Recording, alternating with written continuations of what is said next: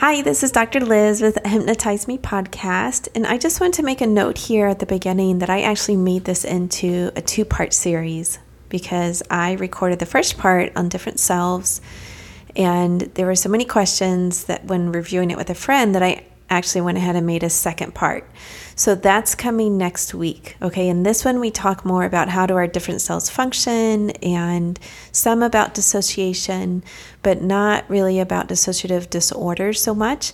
And in part two, I talk about that more. So thought I would give you a heads up on that. Let's get started.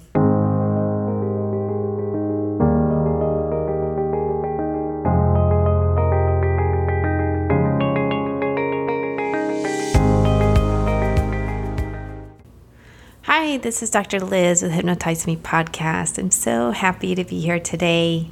And I just got back from a weekend workshop from the Florida Society of Clinical Hypnosis. They have about two workshops a year.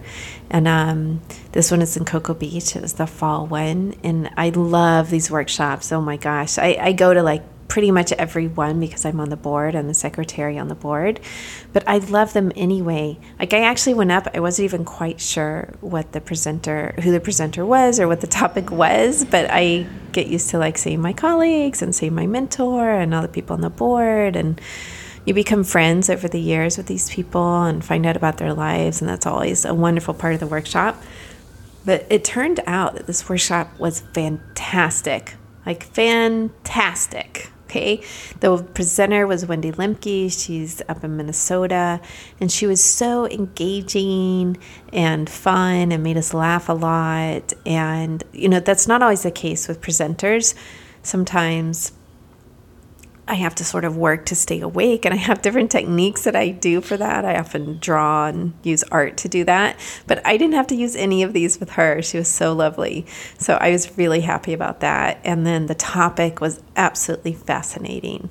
So the topic was ego state therapy. Now I'm going to translate that for you, okay? because, like, what is ego state? Yep, I hear you. So, ego state just means these different parts of ourselves. So we all have different parts of ourselves, right?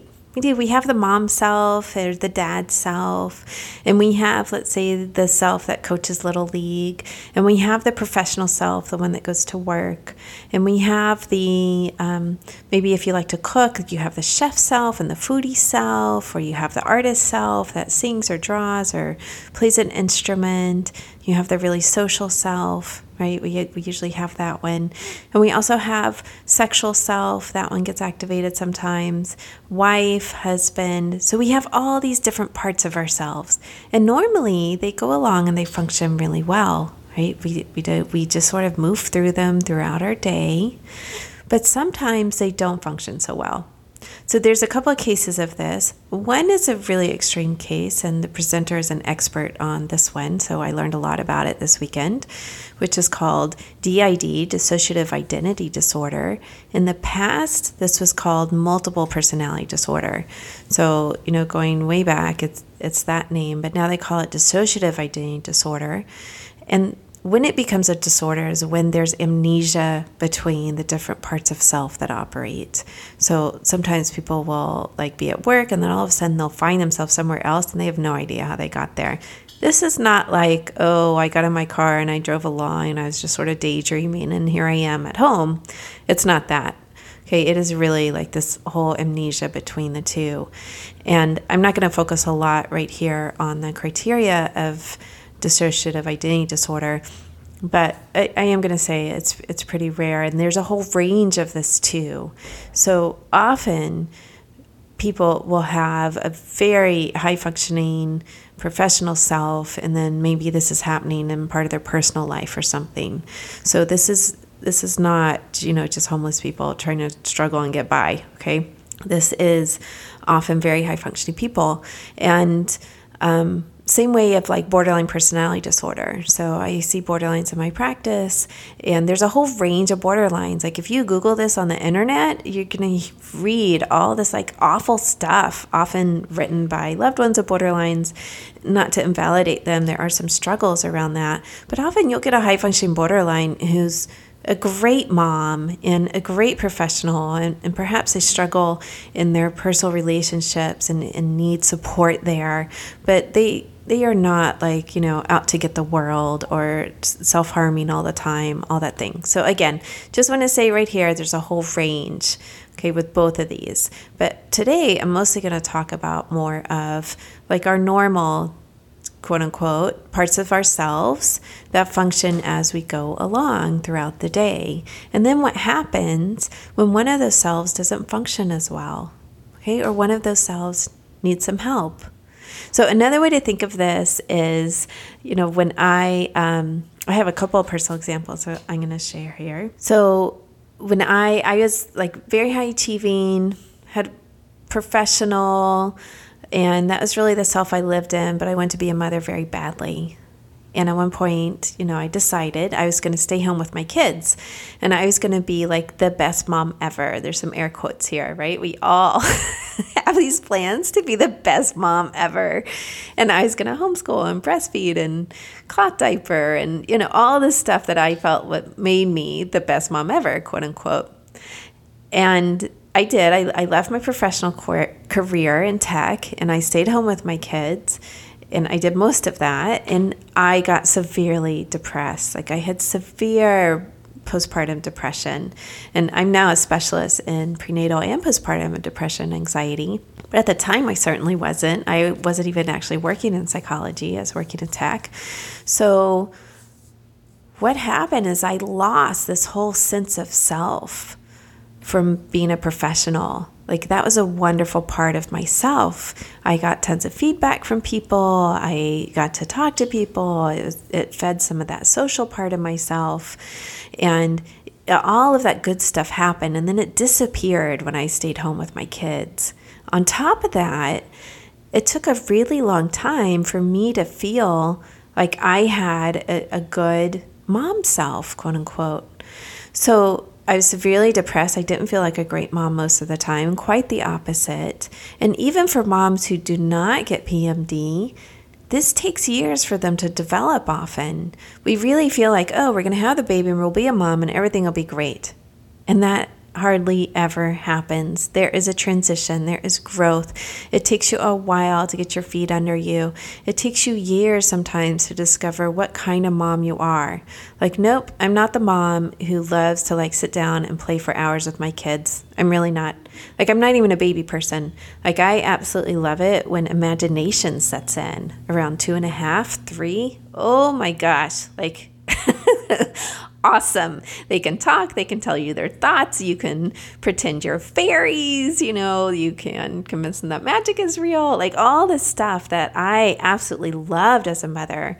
But I didn't know that for two and a half years until it actually happened.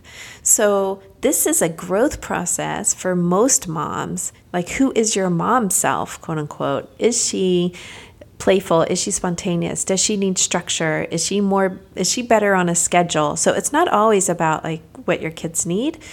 You try to figure that out and you try to match it with your own personality there, like your own mom self there. Like, okay, my mom self likes this, this, and this, and my kids my kid actually needs this, this, and this. So let's see how we can combine these two so that we're both happy. And I think that's a really important process. But to get back more to general, okay, so we have these different selves that function. And perhaps sometimes someone needs a boost in a self that's not functioning well, or sometimes they get stuck in a self. So this is sort of like um, the person who goes to work and they never shift into home mode right? They come home and they're still in work mode. And couples will come in and talk about this. Or let's say, like, they're having an argument and one of the spouses says, one of the partners says, Oh, he's talking to me like I'm his daughter. Okay. He's popped into dad mode, let's say. And maybe he's not even aware of it, but she's picking up on it. And she's saying, That's not cool. Like, I am an equal here. So that doesn't need to happen. So that's like a common example of what goes on in a marriage that can happen where someone is not really accessing the healthy self that they need to in that moment to relate to their partner or to relate to their kids or to be at home and not in work mode. And I think our culture of cell phones and computers and constant email has not helped with this at all right? Like it's not just all us, it is the culture we're living in, at least in the US and many, many parts around the world where work has taken over. There is no shift to home. There is no, um, I'm at home now and I'm not at work. The, the lines are really blurry there. And often I will encourage clients to make that shift, to set some of those limits as much as they can with their jobs. Like, nope, I will perhaps check email in like two hours, but right now I am with my kids and I'm having dinner and I'm with my wife or I'm with my husband, those types of statements and limit settings. So, how can hypnosis help with all of this? Okay, this isn't just me like jabbering along, although it really is, right? so, hypnosis can help with all of this by helping you access these different parts of yourself that need a little boost right? That need to come out some and let's hear what they say. And when you're talking about dissociative identity disorder hypnosis can be truly powerful and helpful because sometimes they can can help that person access selves that wouldn't normally be there and they can come out and talk access selves that they don't always have awareness of. Okay, so that's one process. But even with a more general population, someone who doesn't necessarily have a disorder, quote unquote, where they're coming in for depression or anxiety or something's not functioning well in their life and they're saying, Help me here, we can talk to those selves. We can talk to that self and see what does that need. Hypnosis can actually help you access and move into that self more easily. So the example that's coming to mind is um, moms. So often lose their sexual self once they have a baby because there's so much a mom mode, right? Like I am in mommy mode and that's it, and that takes over their whole life.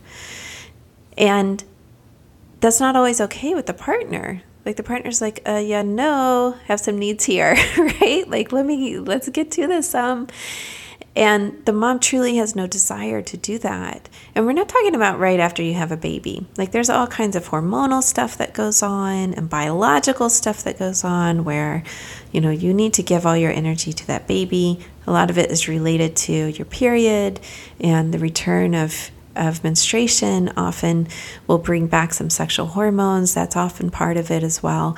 But we're talking about, you know, past those periods, when those periods have returned, can someone is having someone having difficulty accessing her sexual self?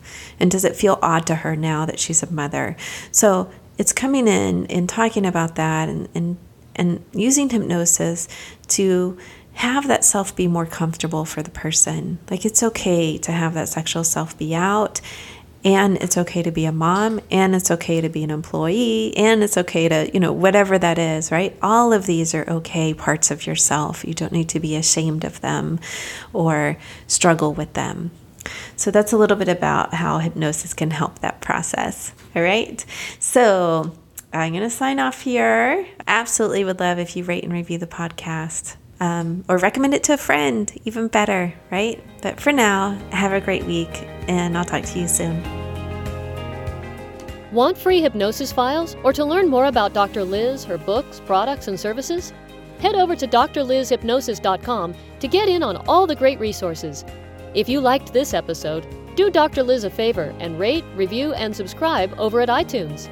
Or better yet, tell a friend about the podcast so we can continue to grow our amazing audience. Lastly, be sure to send in your feedback to Dr. Liz at drlizhypnosis.com.